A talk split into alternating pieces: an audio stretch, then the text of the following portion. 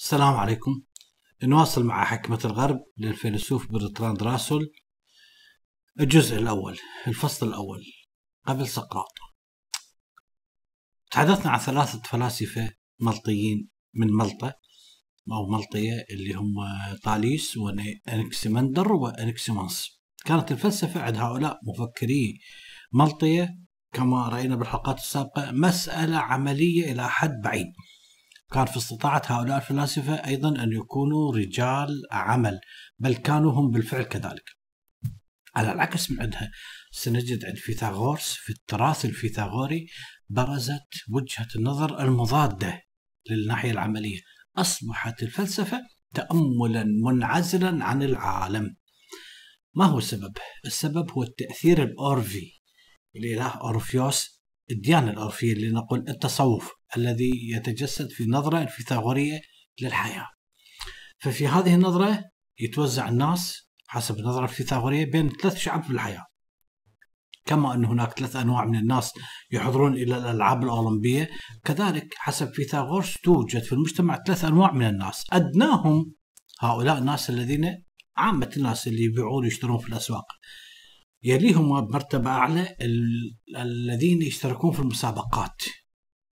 في حلبة السباق وأخيرا بأعلى طريقة من عندهم مكان من عندهم اللي هم المتفرجون المشاهدين اللي يحضرون حتى يشاهدون بمعنى الناظرون بالمعنى الحرفي المستمد من كلمة النظر. هؤلاء الأخيرين هم الذين يعادلون الفلاسفة. طريقة الحياة الفلسفية حسب فيثاغورس هي الوحيدة التي تحمل قدر من الأمل والتي تجعلنا نستطيع أن نتغلب على مصاعب وتقلبات الحياة. لذلك سوف يتيح لنا الخلاص من دوامة الميلاد من جديد. ما معنى الميلاد من جديد؟ المعنى أن الفيثاغوريين كانوا يؤمنون بأن الروح بأن الإنسان عند عندما يموت فإن الروح سوف تمر بسلسلة متعاقبة من حالات التناسخ.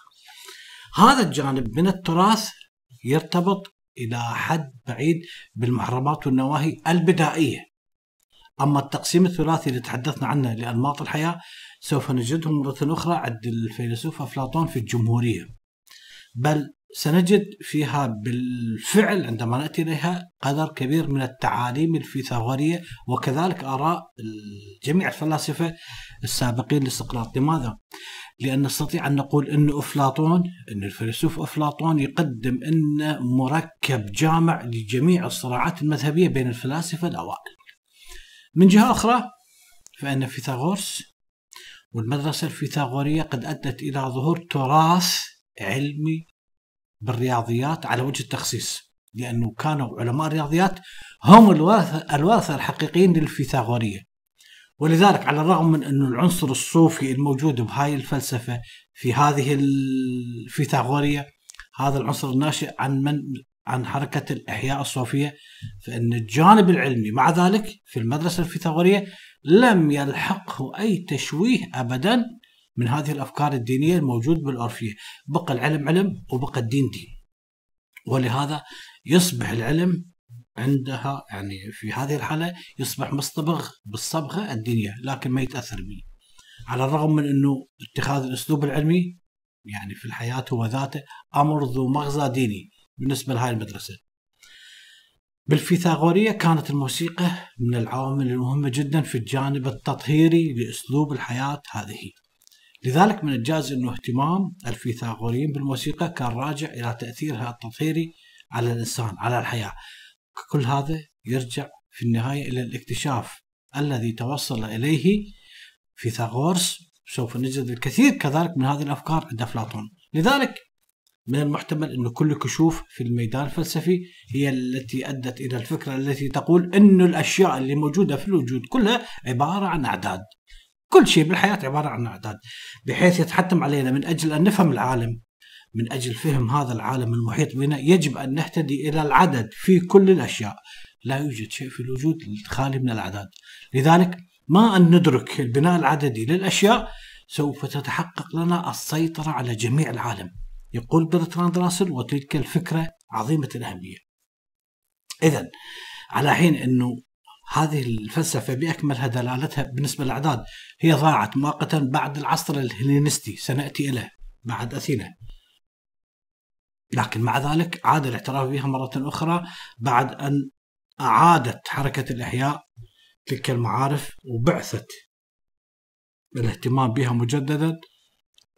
بدأت تبحث عن المصادر القديمة لهذا الأمر. لذلك أصبحت هذه الفكرة من السمات الرئيسية في النظرة الحديثة إلى العلم حتى في وقت يعني برطان راسل كذلك فإننا سنجد عند فيثاغورس لأول مرة اهتمام بالرياضيات لا ينبعث من الاحتياجات العلمية أو العملية أبدا. ليس له علاقة بالعلم أو. بما نحتاجه. إحنا تذكرون قلنا إنه هناك معارف عند العراقيين ومعارف عند المصريين أخذوها. الأغريق نعم من ضمنها الرياضيات. المصريين كانوا فطاحله بالرياضيات معارف رياضية. لكن هذه المعرفة الرياضية عند المصريين فقط متوقف دماغهم بناء هندسي للأهرامات وأبوك الله يرحمه. أو لا لربما بعض الأحيان يستخدمون الهندسة قياس مساحة حقولهم. انتهى الموضوع. لم يكن لديهم شغف أو فضول أو أو حب استطلاع للبحث الرياضي من أجل البحث فقط. فقط يستخدمون الرياضيات بما ينفعهم. ما لا ينفعهم لا ليس لهم علاقة به. على العكس من عندهم اليونانيين هم الذين بدأوا بدراسة هذه المسائل حبا في البحث ذاته حتى لو ما يستفيدون من عنده. مجرد اعتبرها لغو فضفضة اعتبرها آه، قضاء وقت. لذلك هذا الكلام على تعبير المؤرخ هيرودوت كان فيثاغورس واحد من أسبق الناس في هذا الميدان الرياضي اللي بدأ يهتم بالرياضيات من أجل الرياضيات من أجل البحث العلمي ليس من أجل أمور عملية تفيدهم لذلك ارتكز فيلسوفنا فيثاغورس في نظريته على العفو عن العالم ارتكز بها على تعاليم الفلاسفة الملطيين اللي سبقوه وجمع بينها وبين النظريات الخاصة في الأعداد. أيضا اعتقد لك هذا الفيلسوف شأن شأن الملطيين أن هناك في هذا الوجود عوالم كثيرة. يقول برتراند راسل يعني ليس بالضرورة أو ليس من المحتمل أنه تبعا لنظريته بالأعداد أنه كل الأشياء بها أعداد. ليس من المحتمل أن يكون قد وصفها بأنها عوالم لا تعد ولا تحصى ولا نهائية لأن هذا الفيلسوف كان يؤمن بالأعداد. لذلك توسع الفيلسوف في ثاغورس في فكرة التي في الفكرة التي قال بها أنكسمندر فذهب إلى أن الأرض ليس كما قال أنكسمندر أسطوانية تذكرون. قال أن الأرض كروية. وتخلى عن فكرة الدوامة اللي قال بها الفلاسفة الملطيون لكن مع ذلك القول بنظرية أو بنظرية في مركزية الشمس كان لابد أن ينتظر مجيء فيلسوف لاحق. كان بدورة من نفس المنطقة من نفس المدينة اللي كان بها ساموس الذي سوف يقول بمركزية الشمس. لذلك كان اهتمام الفيثاغوريين بالرياضيات هو الذي أدى إلى ظهور نظرية سوف نصادفها فيما بعد في نظرية المثل أو نظرية الكليات عند أفلاطون. لذلك يعني عندما يحدث شخص أو رياضي يريد يبرهن على أي شيء في الرياضيات مثلا يضع نظرية خاصة للمثلثات. هذا المهندس لنقل ما يتحدث عن شكل محدد مرسوم في مكان ما أو ويذكره كما مثلا اللي يهتم بعلم البيولوجيا أو الجيولوجيا. لا لا لا. إنما هذا المهندس أو الرياضي اللي يهتم بالرياضيات يبحث عن شيء يراه في في العقل في الفكر ويضعه. لذلك الرياضيات عبارة عن خيال. خيال واسع ممتد ليس له نهاية. من هنا سوف يبدأ تمييز بين المعقول وبين المحسوس. المعقول هو الرياضيات اللي في فكرك.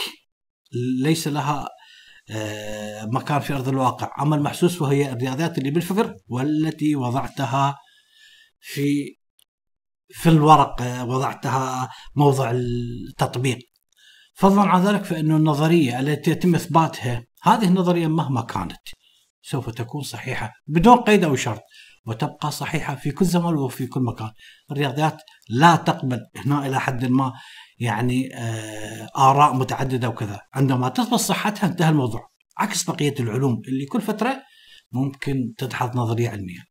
لذلك حسبنا أن نسير خطوة واحدة بسبب هذا الآراء بين العقل وبين بين المحسوس والملموس. بين الفكر وبين ما آه، ما موجود بأرض الواقع سوف نجد الفرق بين الحقيقي والكامل والأزلي بينما المحسوس والظاهري دائما هو ناقص هو زائل. فتلك إذا نتائج عامة مباشرة لفلسفة لنظرية فيثاغورس وظلت مسيطرة على الفكر الفلسفي فضلا عن الفكر اللاهوتي منذ ذلك الحين. أيضا من من الأمور التي يجب أن نذكرها. أنه الفكر الفيثاغورسي أو لا ليس الفكر الفيثاغورسي الإله اللي يعبدوه هؤلاء الفيثاغوريين هو آه، أبولو. مع العلم تذكرون أنه معتقداتهم بأكملها هي عبارة عن عناصر أورفية عناصر متصوفة. لذلك كان التيار الأبولوني هو الذي ميز اللاهوت العقلاني في أوروبا عن صوفية الشرق. وهكذا. سوف تتزعزع أركان العقيدة الأولمبية القديمة تحت تأثير الفيثاغوريين الأوائل وسوف تظهر مكانها نظرة دينية جديدة على أن هناك فيلسوف آخر سوف يصادفنا زينوفان. هذا الفيلسوف شن هجوم عنيف جدا على الآلهة القديمة بأكملها. ولد هذا الفيلسوف زينوفان على الأرجح سنة 565 قبل الميلاد في أيونيا. هرب إلى صقلية عندما قام الفرس باحتلال هذه المدن سنة 545 قبل الميلاد. يبدو أن هذا الفيلسوف كان كل هدف الرئيسي هو استئصال هذه الآلهة استئصال مجموعة آلهة جبل الأولمب التي اتخذ كل منها صورة إنسان.